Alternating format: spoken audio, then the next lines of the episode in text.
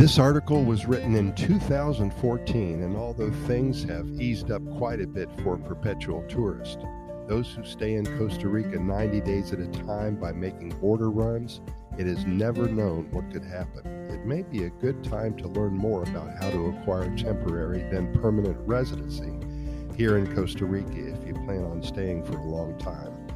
There's no downside to it whatsoever.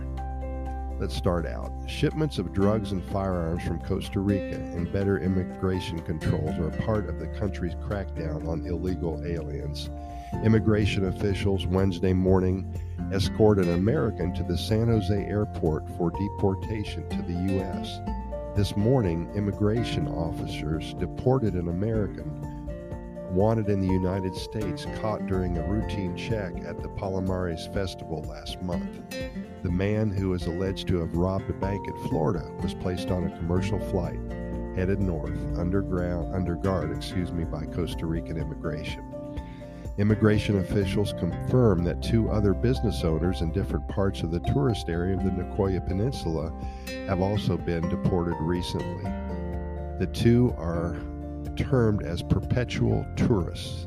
Those persons who live in the country never apply for formal residency or legal status or any other type of permit to maintain their status here while anticipating their stay here being a long time.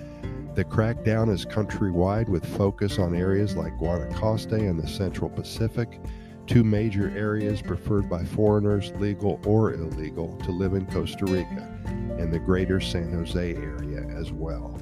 Although deportations for being a perpetual tourist is not common, the number of cases is increasing, such as that of Lynn Sultan, who owned a small tourist resort near Playa Coyote. Some perpetual tourists believe that leaving the country every three months, North Americans and Europeans usually are given 90 day tourist visas automatically, and they don't think they'll be detected. The favorite perpetual tourist destination is Nicaragua. Some choose Panama. A person deported from Costa Rica is banned from returning for 10 full years.